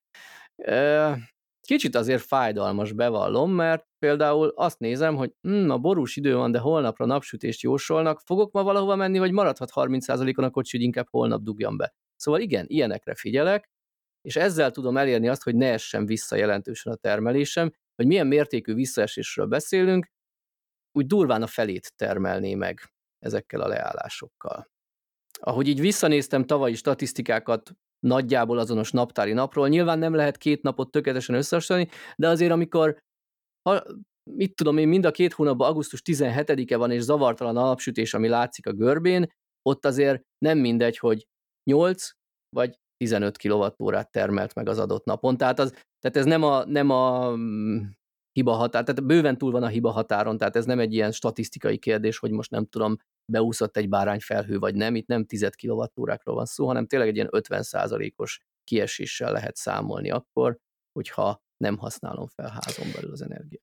Egyébként ilyenkor, most nyilván te indítottál egy egy hiba jegyet a szolgáltatónál, hogy most uh, itt probléma van, ezt jó lenne, hogyha megoldanák, és ha minden igaz, akkor meg, meg is állapították, hogy igazad van, és nem képzelődsz. Uh, majd valamikor lesz rá valami megoldás, de kicsit másik oldalról most ez jutott eszembe, hogy amikor a, az áram átvételről szerződtetek, hogy tőled átveszi az áramot, akkor abban vajon volt-e olyan százalék meghatározó, hogy az általad megtermelt energia hány százalékát veszik Hát nincs előttem, nem olvastam el napokban, nem hiszem, hogy van ilyen hmm. kitétel, de igazából, igazából ilyen, de itt nem a visszatermelés arányáról, mennyiségéről beszélünk, a szolgáltató azt garantálja a szerződésben, hogy a szabványon belül tartja a feszültséget. Hát oké. Okay, Igen, csak... értjük, hogy mi a napelemes invertereinkkel rontjuk el, vagy lökjük ki a szabványból a szolgáltatót, és ha ő meghűl se tudja belül tartani, hiszen nincs fogyasztás, csak rengeteg termelés van. Na itt az a kérdés merül fel, hogy ha hálózat nyilván az adott trafó körzetben alkalmatlan arra, hogy ekkora termelést befogadjon, akkor a szolgáltató felelőssége, hogy miért adta ki mindenkinek a mm, háztartási kiserőmű telepítésére az engedélyt. Hiszen hát, elméletben ez nem egy... Hát igen, tehát vagy fejleszten hálózatot, vagy ne adja ki az engedélyt. Nyilván abból lenne igazán csak botrány, hogyha most ugye, főleg most a rezsinövelés írában elkezdenék tömegesen visszadobálni a szolgáltatók, hogy már pedig te nem tehetsz fel napelemes rendszert, mert mert nem bírja a helyi hálózat. Igen, azért azt szerintem fontos lenne, hogy arról kicsit beszéljünk, mert már hogy látom magam előtt a kommenteket, a károgó részét legalábbis. Szóval, hogy ugye nagyon sokan felhívják erre mindig a figyelmet a megújuló kapcsán, hogy hát azon túl, hogy nem süt a nap, nem full a szél, nincsen áram, az is a probléma, hogy amikor viszont nagyon termelnek, akkor ezt a hálózat egyszerűen nem fogja elbírni, nem fogja tudni befogadni, és, és emiatt mindenfajta problémák lesznek. Na most azért Magyarországnál, vannak olyan országok, ahol Magyarországnál jóval több a napelemek meg a napenergia aránya, és még nem hallottunk róla, hogy felreálltak volna, és blackoutok lennének, és itt összeomlott volna minden. Úgyhogy itt sem arról van szó, hogy, hogy ez már akkora probléma, úgy unblock Magyarországon, hogy, ez, hogy a, pont a szöcskék rendszert már nem jön lekezelni a rendszer. Itt valószínűleg arról lehet szó, hogy ott a környéken nem elég modern, vagy nem elég a, a hálózat, nem elég modern a teljesítménye, nem elég a teljesítménye mondjuk a szolgáltató készülékeinek, hogy ennyi napelemes rendszert kezeljen, és én mindig ott látom ebben a hibát, hogy a szolgáltató szerintem a jelenlegi felállásban nem igazán motivált. Mert ő most azért ruházom be x millió forintot, hogy te majd jól utána ne fogyasszál tőle, hanem télen visszavedd az energiát, azt, amit egy az egybe neked odaadtál, azt egy az egybe adja vissza, és te ne vegyél tőle idősen drágán áramot, és neki ezzel legyen ő ezért ruházzon be, hogy neked aztán egyszerű legyen, hogy nem biztos, hogy ők ebbe, ebben a formában nagyon motiváltak, ugyanakkor meg mindenjünknek az lenne az érdeke itt Magyarországon, hogy minél több megújulót termeljünk és használjunk, és nem mondjuk nem tudom én, szénerőművekben. Ez nem motiváció, ez szerződéses kötelezettség kérdése. Ha a szolgáltató azt vállalta a velem kötött szerződésben, hogy hozza ezt a szabványt, akkor neki hoznia kell ezt a szabványt, és fejlesztenie. Egyébként talán az ilyen fejlesztéseket nem abból a keretből kellene papíron, ha felcímkézett pénzekről beszélünk, amit ö, rendszerhasználati díjként kifizetünk, hanem abból a pénzekből kellene fizetni, hogyha én azt mondom, hogy nekem kevés az egyszer 32 amper, mert villanyautókat töltök, és kérek 3x32 ampert, akkor ott megvan, hogy amperenként nem tudom, durván 5000 forintot be kell fizetnem. Mhm. Elképzelhető, hogy ez a pénz nem fedezi. De akkor nem az lenne a megoldás, hogy akkor hagyom széthullani a hálózatot, hanem akkor fel kell emelni ezt az 5000 forintot, 10-15, akárhány ezer forint. Fájni fog kifizetni, persze, nem mondom, hogy nem fog fájni kifizetni, de ha cserébe kapok egy jól működő hálózatot, akkor annak ez az ára. Azért egy kis csillag ide, egy másodperc csak annyi, hogy, hogy amikor azt mondod, hogy nem a rendszer használati díjból, én meg azt gondolnám, hogy de, szerintem abból, mert ugye arról emléksz, emlékszünk, hogy amikor te, ha elmondja, neked túltermelésed van, és pénzért adnád el ugye az áramot a, a szolgáltatónak, akkor a rendszer használati díjat azt neked kvázi ki kell fizetni, tehát nem, hogyha mondjuk 70 forintért veszed az áramot, nem 70 forintot kapsz érte, mert a rendszer használati díjat azt ugyanúgy ki kell fizetned, és ez pont azért van, mert azt mondja a szolgáltató, hogy amikor te termelsz és a hálózatba betáplálsz, akkor kvázi mint egy erőmű, te is a rendszert használod, és ezért neked ezt is ki kell fizetni, nem csak amikor onnan vételezel. Már pedig, ha ezért egyszer pénzt szednek, akkor ezért szolgáltassanak is, szerintem. Ö, igen, csak az a baj, hogy Magyarországon ö, nem költség alapú a rendszerhasználati díjnak a, az összege, hanem nyilván megfelelő érdekek által motivált. Ugye van egy fix, fix keret, ami, amit szét kell dobni valahogy áramára meg rendszerhasználati díjra, és, és ez sikerült ilyen, ilyen szerencsétlenül. Ez akkor valósítható meg, amit te mondasz, hogy ha, ha, ha ez piaci alapon történik, és tényleg olyan rendszerhasználati díjat engednek csak a szolgáltatóknak érvényesíteni, ami tényleg amiben bele is kerül ez a rendszer használat, meg fejlesztés, meg, meg, meg karbantartás.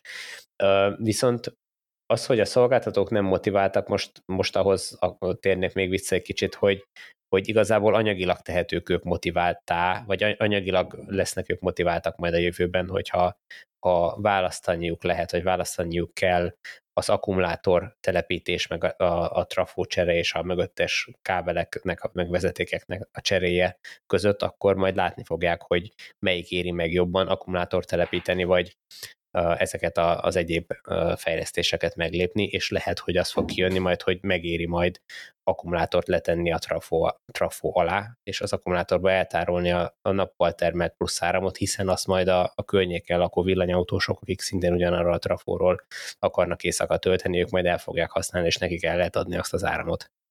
Hát meg nem csak a villanyautósok, este hatkor, amikor hazaér mindenki, és elkezd ezerrel fogyasztani, Akár, mert megmikrózza a, vacs- megmikrózza a vacsorát. Le, miért lezárnánk ezt a témát, egy nagyon-nagyon-nagyon sokszor visszatérő kommentre reagálnék. Többen azt mondták, hogy de ez miért a szaldó hibája, ez a pocsék hálózat hibája, ezen nem változtatna, ha bruttó elszámolás lenne. Mert hogy az egyik pénzügyi, a másik műszaki kérdés. Ez nem teljesen igaz, mert ha nem lenne szaldó elszámolás, hanem bruttó lenne, akkor nyilván 5 forintos átvételi árral és most már 70 forintos mm, bekerülési árral mindenki törekedne rá, aki napelemet telepített, hogy minél nagyobb mértékben felhasználja hálózaton belül a saját termelését. Innentől, ha ez, ez egy elég kritikus tömeget érne el, akkor már is nem lenne ez a probléma, mert aki megteheti anyagilag, technikailag, az mondjuk vásárolna otthonra egy akut, aki megteheti, hogy mint én otthon áll az autója, anélkül is nappal törekedne tölteni, hogy, hogy ilyen valós problémája lenne, mint nálam, hogy leáll. Tehát, hogyha az lenne, hogy ha most én a délben visszatermelt áramért kapok 5 forintot, majd ha ezt visszaviszem, visszakérem, akkor 70-et kell kifizetni, akkor ha tudom nyilván nappal tölteni a villanyautomat, nem termelnék vissza a hálózatra. Erre gondolok itt. Tehát Tehát részben megoldaná vagy csökkenteni a problémát, hogyha nem szaldós rendszerben lennének ezek a napelemes rendszerek. Egyébként meg még, még annyi ez az akkumulátoros energiatároláshoz, hogy a, az áramhálózat eszméletlen sok pénz, milliárdos nagyságrendű forintot költ arra minden évben, vagy akár lehet, hogy minden negyed évben, nem tudom most pontosan, hogy a frekvencia szabályozásra gázerőműveket tartsanak üzemben, és, és azok mindig a, a kellő pillanatban lépjenek be, meg tekerjék fel a teljesítményt, vagy tekerjék le, hogyha ha mondjuk többlet van a, a hálózatban, mint ami, amire szükség van.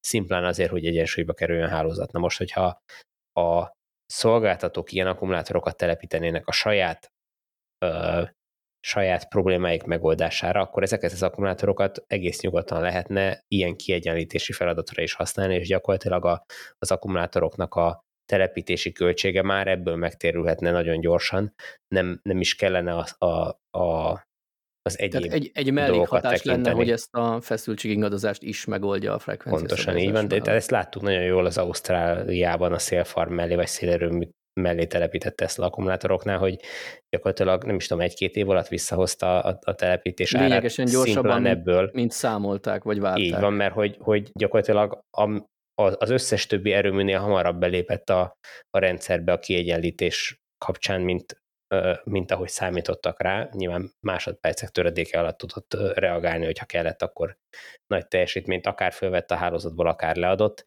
és ezzel rengeteg sok pénzt keresett az üzemeltetőknek, és, és ez is lehetne az előnye, ezzel is lehetne, csak ezzel számolni kellene, valakinek ezt egyszerűen végig kéne számolni a szolgáltatóknál, és azt mondani, hogy jó, akkor most betesszük ezt a pénzt. Hát meg ha számolnak is, ennek a pénznek rendelkezésre kell állni. Hát figyelj, hogyha letesznek egy üzleti tervet, hogy ez a beruházás, ez ilyen eredményt fog hozni a jövőben, akkor a, a, a pénzpiacokon rendelkezésre állnak a pénzek. Tehát, hogy megfinanszírozni meg lehet. Csak, csak, csak reális számokat uh-huh. kell lerakni. Szóval a Szöcske napelemes viszontagságairól szerintem nem utoljára hallottunk, és nagyon kíváncsiak vagyunk rá, hogy más is tapasztal ilyet. Mondjuk ez kicsit olyan kockának kell lenni, mint ami mi hárman vagyunk, mert nem mindenki nézegeti a görbejét a, az inverterének minden nap, de szerintem te idő után meg, meguntad, hogy mindig hallgattad, hogy lekapcsol, de azért annyit még hozzátennék, hogy abba azért, arra azért kíváncsi lennék, hogy olyan egy ilyen inverternek az élettartamát csökkenti-e, hogy naponta nem egyszer, nem kétszer, hanem mondjuk 20-szor le és bekapcsol. Igen. Biztos, hogy valamennyi be van tervezve, de hogyha minden nap állandóan ez megy, mondjuk legalábbis, lehet, hogy már decemberben nem lesz ilyen gondod, de mondjuk nyári, nyári időszakban. Most is azért... van egyébként kevesebb napon, de amikor kisüt a nap, most van igazán egyébként, mert a hűvös miatt most magasabbra szökik a termelés. Szóval itt akkor már felmerül az is, hogy egyszer a szolgáltató mondjuk vállalta a szabványtartását a, a szerződésben, és, és ők nem tartják, és emiatt kapcsol le föl, és neked mondjuk emiatt gajra megy három év után az invertered, akkor ezért kifelel. Ezt fedezzem az 5000 forintos ködbérből. Abból, Nekem az a, az a bajom ezzel a szolgáltató vállalata, hogy, hogy igazából a szolgáltató, hogyha ha kilobbizik egy olyan ö, szabályozást, hogy az invertereket, mit tudom én, már 250 voltnál le kell kapcsolni, akkor ő ezzel biztosítja azt magának, hogy ő nem megy ki a, a tartományon kívülre, és ezzel ő teljesíti a kötelezettségét, az, neked az invertere továbbra is leföl fog kapcsolni.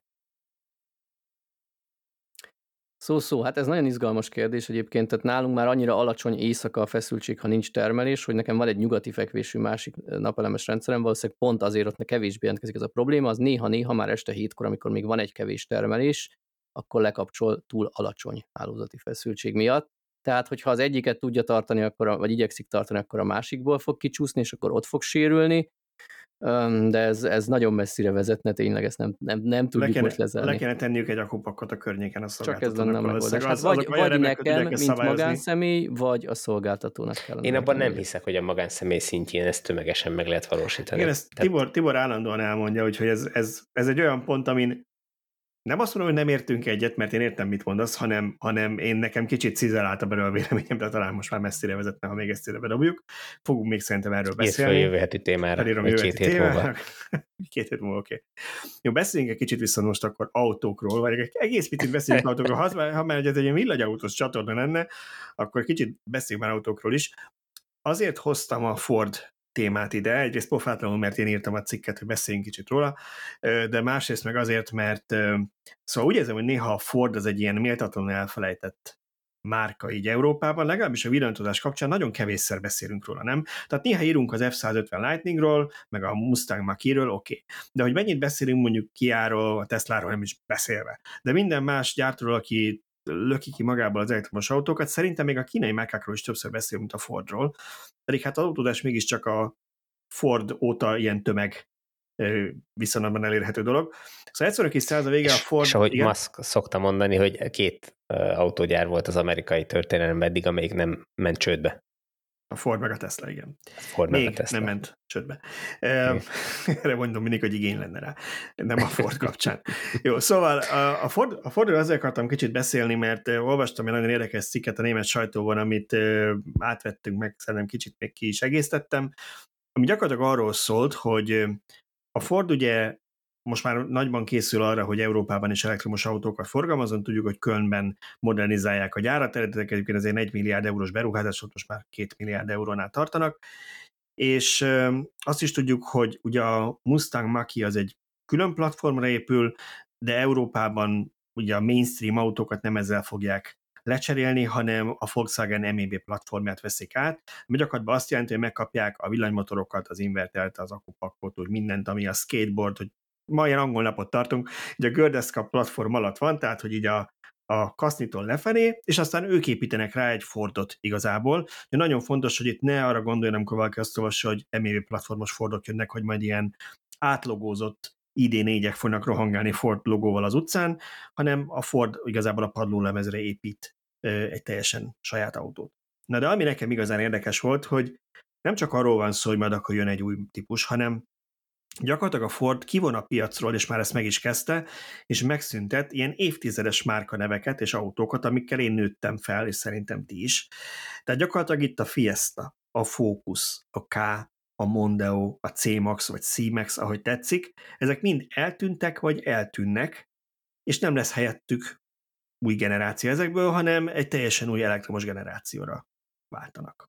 Új nevek. Lemerem fogadni, hogy számokkal fogják jelölni manapság ez a divat, de egyébként tényleg, tehát bárhol, Koreában, akárhol, Németország, mindenhol egyes, És egy pont kell a nevébe, nem? Az még kell egy Az még nem árt, igen. Azt a kínaiak átvették a Volkswagen-től remekül, igen.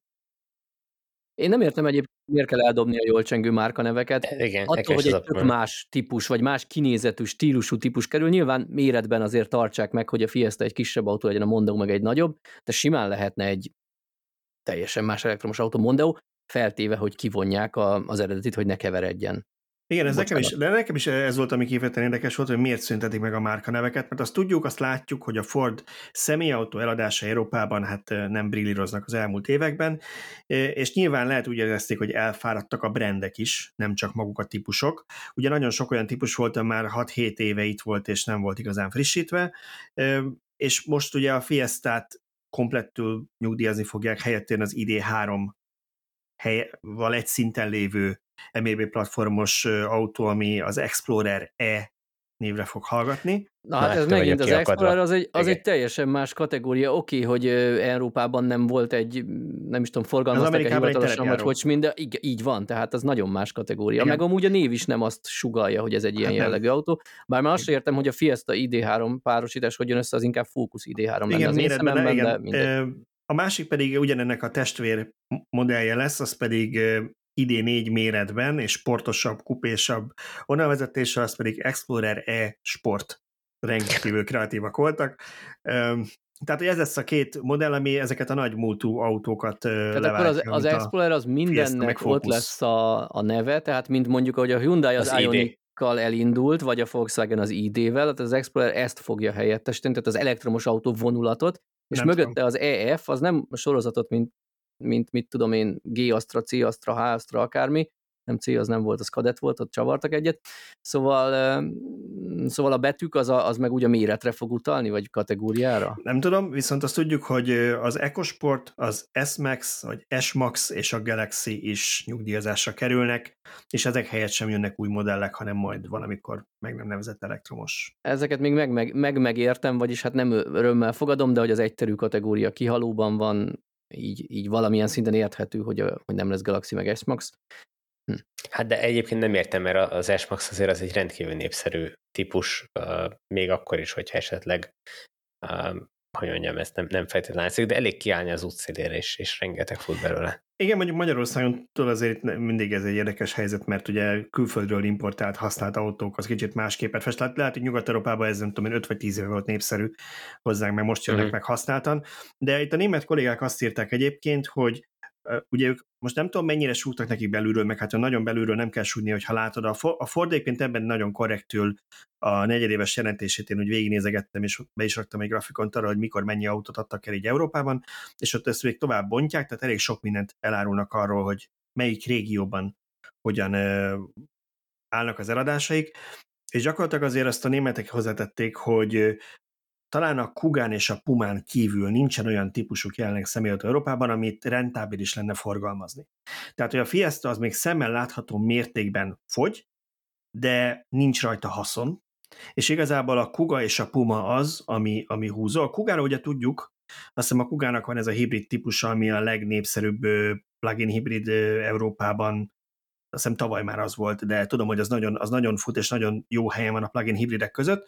A Puma meg ugye szintén egy ilyen divatos autó, de hogy még a Fiesta is, ami, ami nem áll olyan rossz helyen, az is egyszerűen nem készül bele annyi, hogy, hogy elég legyen. Nem tudom, tehát tényleg nagyon nehéz megérteni. Én nem vagyok marketing, marketing szakember, de, de tényleg nagyon nehéz azt, azt fölfogni, hogy egy teljesen új márkanév bevezetése mellett majd jobb lesz, hogyha elkezdenek egy új típus gyártani, mint hogyha valamelyik azért már némileg ismerős márkanevet felhasználnák újra. Lehet, hogy így van, én nem tudok vele vitatkozni, de egy kívülálló laikusként tényleg nagyon nehéz, és gyakorlatilag megint, megint oda adunk ki, hogy, hogy egy létrehoznak egy áttekinthetetlen, vagy nagyon nehezen áttekinthető modellpalettát, amivel mindenkinek meg kell majd ismerkednie, rengeteg sok pénz bele kell ölni a, a marketingébe, rengeteg munkát bele kell ölni abba, hogy, hogy tudatosítsák az emberekből, hogy mi az, amit ők keresnek, az Explorer E vagy az Explorer E Sport, mert nagyon nem ugyanaz az autó, nem arról van szó, hogy a sport kivitel a ugyanannak a típusnak, Igen. hanem egy teljesen más autóról beszélünk.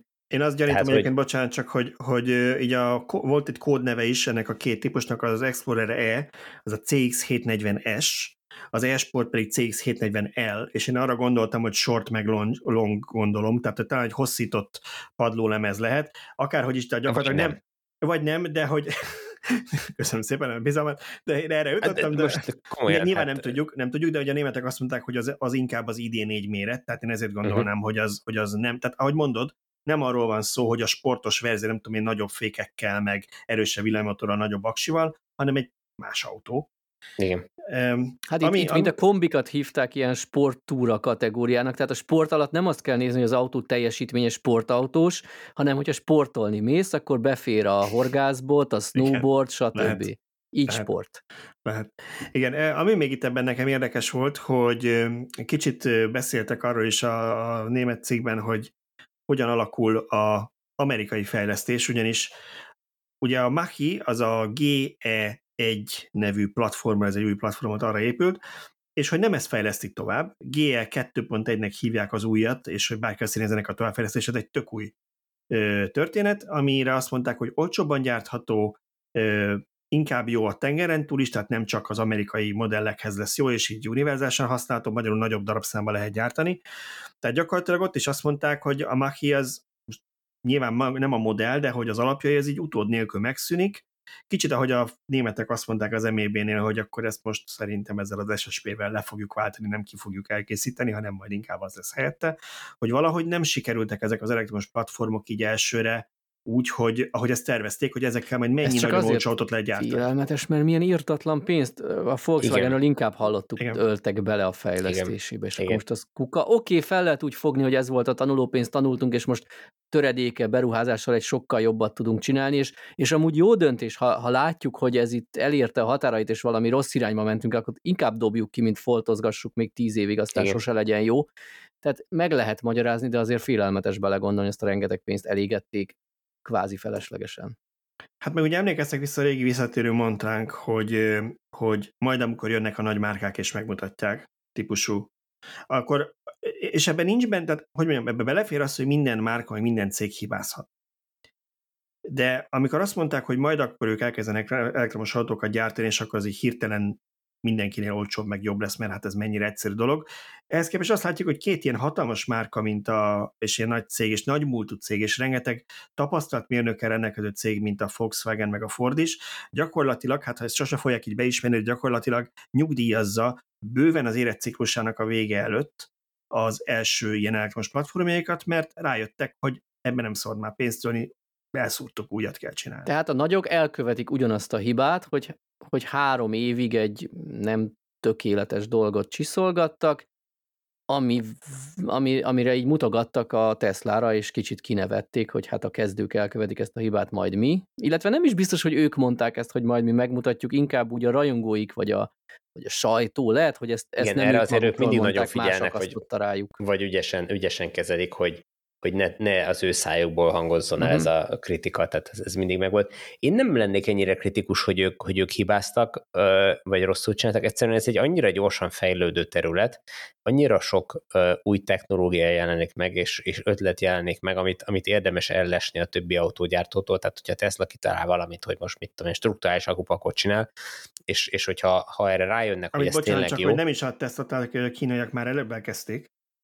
Jó, A nyugatiak közül igazából a akkor az azt mondom, hogy, hogy majdnem mindegy, hogy valaki kitalál egy jó megoldást, és nekem még a régebbi technológia van, amivel a gyártás 10%-kal drágább, uh-huh. akkor lehet, hogy megéri kidobni a technológiát és váltani, mielőtt még tényleg elkezdjük millió számra ontani az autókat, mint hogy a ugyanezt a milliószámú autót még a régi gyá, drágán gyártható technológiával kezdenénk el csinálni. Tehát Ebben teljesen igazad van, tehát ebben a gondolatban nincs hiba, és erre mondta szerintem Szöcske, hogy igazuk van, hogy akkor még most kidobják, és nem tovább Igen. öntik a feneketlen zsákba a pénzt. Nekem csak ilyen, ilyen multis flashbackjeim vannak, még mindig néha így jönnek ezek a posztraumás történeteim a 12 év multiból, hogy ott is hányszor volt, hogy beültem egy ilyen nagy előadóba, jött valami nagyon magas ember külföldről, és akkor megjelentek a színes szagos diák, és elmondta, hogy most, most, olyan change, olyan reform, olyan nagy horderejű, hogy csak, és kicsit ehhez hasonlít nekem az, amikor autógyártók így kiszoktak állni, jön az új platform, ezen a platformon mi 40 millió autót fogunk legyártani,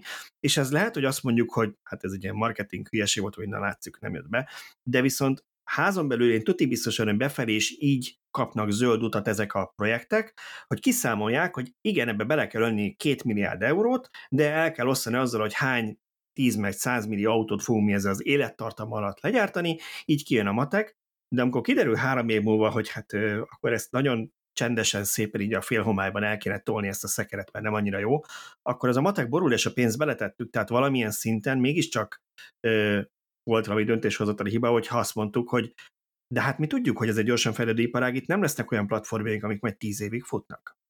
Igen, de most megint meg kell védenem őket, hogyha ha nem Tessék. ezt mondták volna az elején, amikor ezt a pénzt bele kell rakni, mondjuk öt évvel ezelőtt, akkor az öt évvel ezelőtti vezetés soha az életben nem hagyta volna jóvá, és Az még lehet. inkább le lennének maradva. Az Tehát, hogy, hogy, hogy biztos vagyok benne, hogy vannak házon belül olyan kis csoportok, akik, akik már rég az élére álltak volna ennek az egésznek, hogyha hamarabb megkapják a zöld utat. Nagy számokat kellett behazudjanak ahhoz, hogy egyáltalán valami elindulhasson. Gondolom én, nyilván nincs belső információm, de, de ezt így Simán tudom lehet, elképzelni abból, ami látszik kifelé. Még egy dolog, amit, amit viszont nem értek, és hát ha akkor ebben megint meg tudod őket védeni.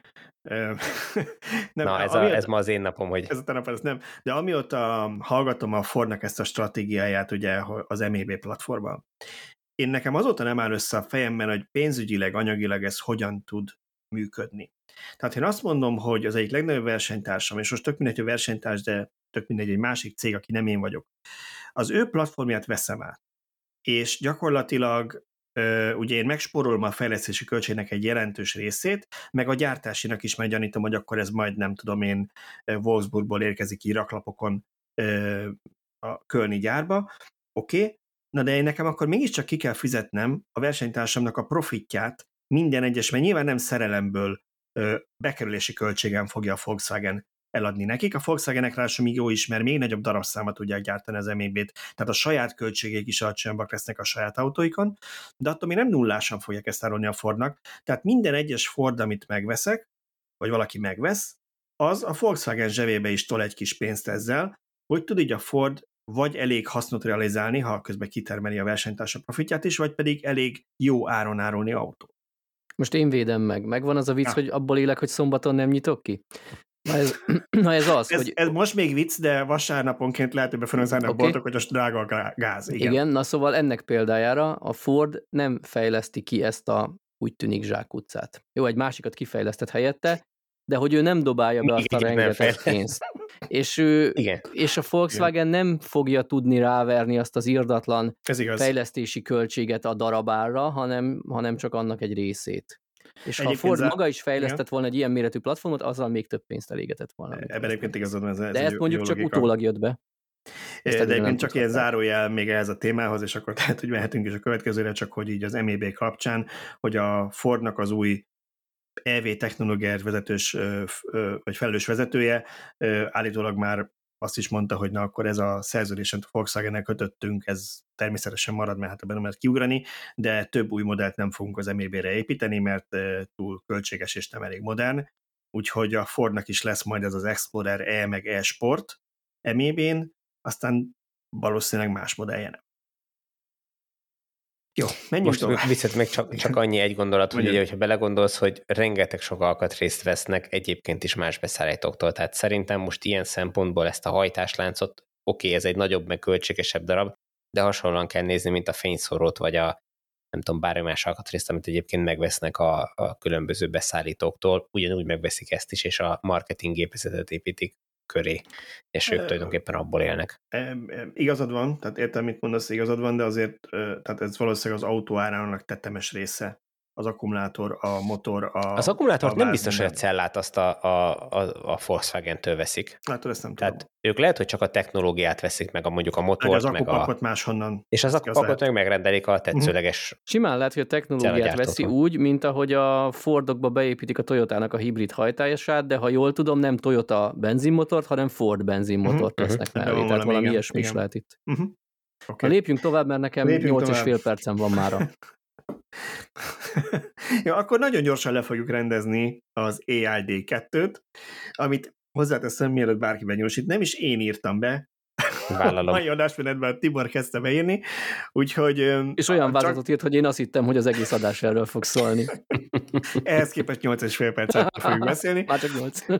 Igen, szóval, szóval röviden arról van szó, hogy a Tesla tartott egy mesterséges intelligencia napot, ez volt a második, ahol gyakorlatilag beszámoltak arról, hogy hogyan halad a önvezető technológia fejlesztése, hogyan halad az ezt tesztelő szuperszámítógép, a, meg ezt tanító a dojo a fejlesztése, és az a bizonyos emberszabású robotjuk, amit ö, tavaly jelentettek be, hogy akarnak csinálni, annak hogyan halad a fejlesztése. Erről szólt kettő cikkünk, és Tibor szeretett volna erről beszélgetni. Mert... Igazából az, az ütötte meg, meg, meg, hogy mondjam, az, az indított el egy gondolatsort a fejembe, hogy, hogy az eddigi 2000 felhasználóról hirtelenjébe, most nem tudom, hogy egy lépés vagy több lépésre, de 160 ezerre fogják növelni a, az FSD-B-t, a Az felhasználók számát. 160 ezerre nőtt, igen. Akkor, akkor gyakorlatilag egy lépésbe ezt meglépték, ami, ami brutálisan nagy ugrás, és az, hogy ezt meg tudták tenni, nagy valószínűséggel azt tette lehetővé, hogy az infrastruktúrájuk, amivel ezt a rengeteg sok bejövő adatot kezelni lehet, az fölnőtt arra a szintre, hogy, hogy ezt képesek meglépni. Igen, bocsánat, És csak annyi, ez- hogy ez egy év alatt nőtt ennyire, ugye 2000 volt tavaly, ilyenkor nagyjából, és aztán valamikor lett a 10 ezer, aztán volt egy bejelentés, hogy most akkor több 100 lépésbe, és most, szá, ezt- most 100-ról 160 ezerre nőtt, Uh-huh. de végül is egy év alatt lépték ezt. meg De nem szóval a lényeg az, idő. hogy, hogy, hogy, hogy brutális nagyra nőtt ez a szám, miközben az összes vetélytársuk gyakorlatilag úgy dolgozik, egy picit a, a mobilája kivétel, de mindjárt mondom azt is, többi vetélytársuk úgy dolgozik, hogy megvesznek ö, néhány tesztautót, felszerelik a megfelelő ö, szenzorokkal, meg a szoftverrel, meg számítási kapacitással, beültetnek mérnököket, és fizetik az ő mérnöki óradíjukat azért, hogy autózzanak egész nap egy kijelölt városban, és így próbálják tanítgatni az autókat vezetni egy adott területen, ráadásul nem is bárhol a világon, hanem egy földrajzilag jól meghatározott környezetben. És ezzel szemben ugye a, a, a Tesla eladja az autókat, ugye ebből pénze van, beülteti a sofőröket, hogy ők mutassák az autónak, hogy hogy kell vezetni, és ezt a, ezt a rengeteg adatot dolgozzák föl, ráadásul úgy, hogy most már ugye bekapcsolják 160 ezer embernél a, a, az FSD-nek a beta verzióját, amivel ezek az emberek folyamatosan tesztelik a rendszert, és visszajelzéseket adnak, hogy hol téved, mik azok az ecskészek, ahol, ahol még a rendszer nem jól tudja megoldani a feladatot, és ekközben, ami szerintem még ennél is sokkal fontosabb, folyamatosan gyűjtik azokat a, a a, a proofokat, hogy hány percet, meg hány kilométert, meg hány szituációt tud megoldani az autó annélkül, hogy vagy két beavatkozás között, tehát annélkül, hogy be kellene avatkozni a, a felhasználónak ebbe. És ennek ott lesz őrületesen nagy szerepe, amikor majd egy hatóság elé kell vinni a rendszereket, hogy igen, az én rendszerem képes arra, vagy kész arra, hogy ötös szintű önvezetésbe akár a kormányt kiszerelve is közlekedhessen az úton, akkor azt fogja mondani a hatóság, hogy na, és akkor ezt hogy, hogy bizonyított be nekünk. Az összes többi autógyártó beültethet több tízezer sofőrt, hogy na, akkor menjenek, és, és az, autó, tehát az autót felügyelve mutassák meg, hogy tényleg nem kell beavatkozni, és lehet, hogy évekig tart, mire ezt megcsinálják, miközben a Tesla azt mondja, hogy le, leküldtük ezt a szoftvert múlt héten, azóta volt a 160 ezer autóban nem tudom hány millió kilométer anélkül, hogy bele kellett volna nyúlni, ez a rendszer tényleg készen áll arra, hogy, hogy megoldjon minden szituáci, szituációt, hiszen ennyi meg ennyiféle helyzetet a világnak ennyi meg ennyi pontján megoldott, vagy akár, hogyha csak egy, egy földrajzi régióra kérik az engedélyt, akkor az adott földrajzi régióban ezt megoldotta, és szerintem itt van fölfoghatatlanul nagy előnye a, a Teslának, hogy, hogy ebbe az irányba ment el, és, és képes arra, hogy ezt a rengeteg információt begyűjtse, és ilyen módon tesztelje a rendszert. És itt még visszautalnék, amit én kommentbe beszélgettem valakivel, olvasóval, hogy, hogy uh, mindig előveszik, hogy a Tesla nem képes a, a hármas szint önvezetésre, hanem a Tesla nem akar tovább lépni, ő azt akarja, hogy a rendszere bátran próbálkozhasson, megoldani a különböző szituációkat az utakon, tudván, hogy ha bármi hülyeség van, akkor ott van az ember a rendszer mögött, és mindig készen áll arra, hogy megoldja a feladatot, hiszen az a feladat a kettes szintű önvezetésről beszélünk. Ettől függetlenül lehet, hogy a rendszer, nem tudom én, egy fél év múlva már hibátlanul mindent meg fog oldani, csak mondjuk, mit tudom én, millió kilométerenként lesz egy, amikor bele kell nyúlni. Ettől az még mindig kettes szintű lesz. Igen, tehát különösebb gonoszkodás nélkül nekem az a személyes véleményem, hogy azt, amit egyetlen egy gyártó, egyetlen egy modelljemat tud Európában hármas szintű vezetésbe, azt ha akarnák a Tesla is tudná. Tehát akár az Autopilot, akár az FSD azt, hogy csak jó időben, csak 60 km per óra alatt, csak autópályán, csak egyenesen haladva, szerintem azt, azt be tudná vállalni. Csak hát HDMF-fel feltérképezett egy-két szakaszon. Igen, csak Németországban. Igen, azt valószínűleg Igen, tehát ezt, ezt, az Open, Open Pilot is, ami a Nissanomban ben van, utólag beszerelt uh, mobiltelefonos valami, az is tudja. Én nem emlékszem rá nagyon mostanában, hogy az autópályát nekem így eldobta volna valahogy autópályán, miközben ment. Maximum ugye én nekem még a legolcsóbb ingyenes autópályát van, tehát előzésnél én kikapcsolom, amikor uh-huh. sávot váltok, aztán vissza, tehát azt nem csinál meg maga, de egyébként nem nagyon emlékszem rá, hogy vala azt mondtam, hogy itt van, vitte. Jó. Ebben még igazad van, tehát ők nagyon okosan csinálták azt, hogy eladják neked az autót, aztán fizetsz még 10-12 ezer dollárt az FSD-ért, az élményért, hogy benne lehetsz, és ingyen dolgozhatsz nekik, és ingyen taníthatod. Tehát ezt a kicsit olyan, mint a vészben ez a közösségi adatgyűjtés, hogy van egy kátyú, ezt itt sztereodokkal megtolva pénzért szereztek maguknak tesztvezetőket, és szépen lassan gyűlnek az adatok. Nekem is az adatok igazán érdekes ebben a, ebben a történetben, és most ez így fülyen fog hangzani, hogy igazából az AID 2 után értek veled igazán egyet, de múltkor, talán múltkordásban vagy véget előtte mondtad azt, hogy igazából ugye ez már így készen van maga a rendszernek az alapjai, tehát minden funkciót meg tud oldani, csak még nagy eséllyel szarul, és hogy most ugye tanítgatni kell, hogy ezt egyre inkább, vagy lehetőleg mindig jól oldja meg, és ez tűnt nekem is ki ebből a prezentációból, hogy nem beszéltek arról, hogy hát még most még le kell fejlesztenünk azt a részét, az még majd most fog jönni, hogy akkor ki tudjon állni a parkolóhelyről, vagy tudja kezelni azt, hogy a jobb kész szabályt, hogy tehát nem ilyeneket mondtak, hanem csak és kizárólag a neurális háló tréningről volt szó, hogy az elmúlt egy évben közel 5 millió klippet rántottak le, videoklipet az autókból, amiket így megmutatták a rendszernek, hogy itt voltak a hibák, ezen kell javítani, ezen csináltak, ezt hogy csinálják, hogy tudják gyorsan, hogy tudják ugye nyilván a szimulációt is használják, mint mindenki más. Abban ugye az volt náluk az újdonság, hogy 5 perc alatt generálnak nagyon élethű bármilyen más területet a városból, mert sikerült automatizálni ezt nagy részt, mint egy videójáték gyakorlatilag úgy néz ki, és tudják állítgatni, hogy mikor milyen körülmények vannak. Tehát lényeg az, hogy, hogy, hogy itt tényleg az a döbbenetes, hogy mennyire a neurális háló az, amire koncentrálnak, és annak a tanítása és ez, ez az, ami eljuttatja majd őket oda, hogy ki lehessen engedni sofőr nélkül az autó. Így van. Na, zárjuk le, mert nekem is mennem Igen. kell. Én Zárjuk egy mondattal keretbe foglalnám.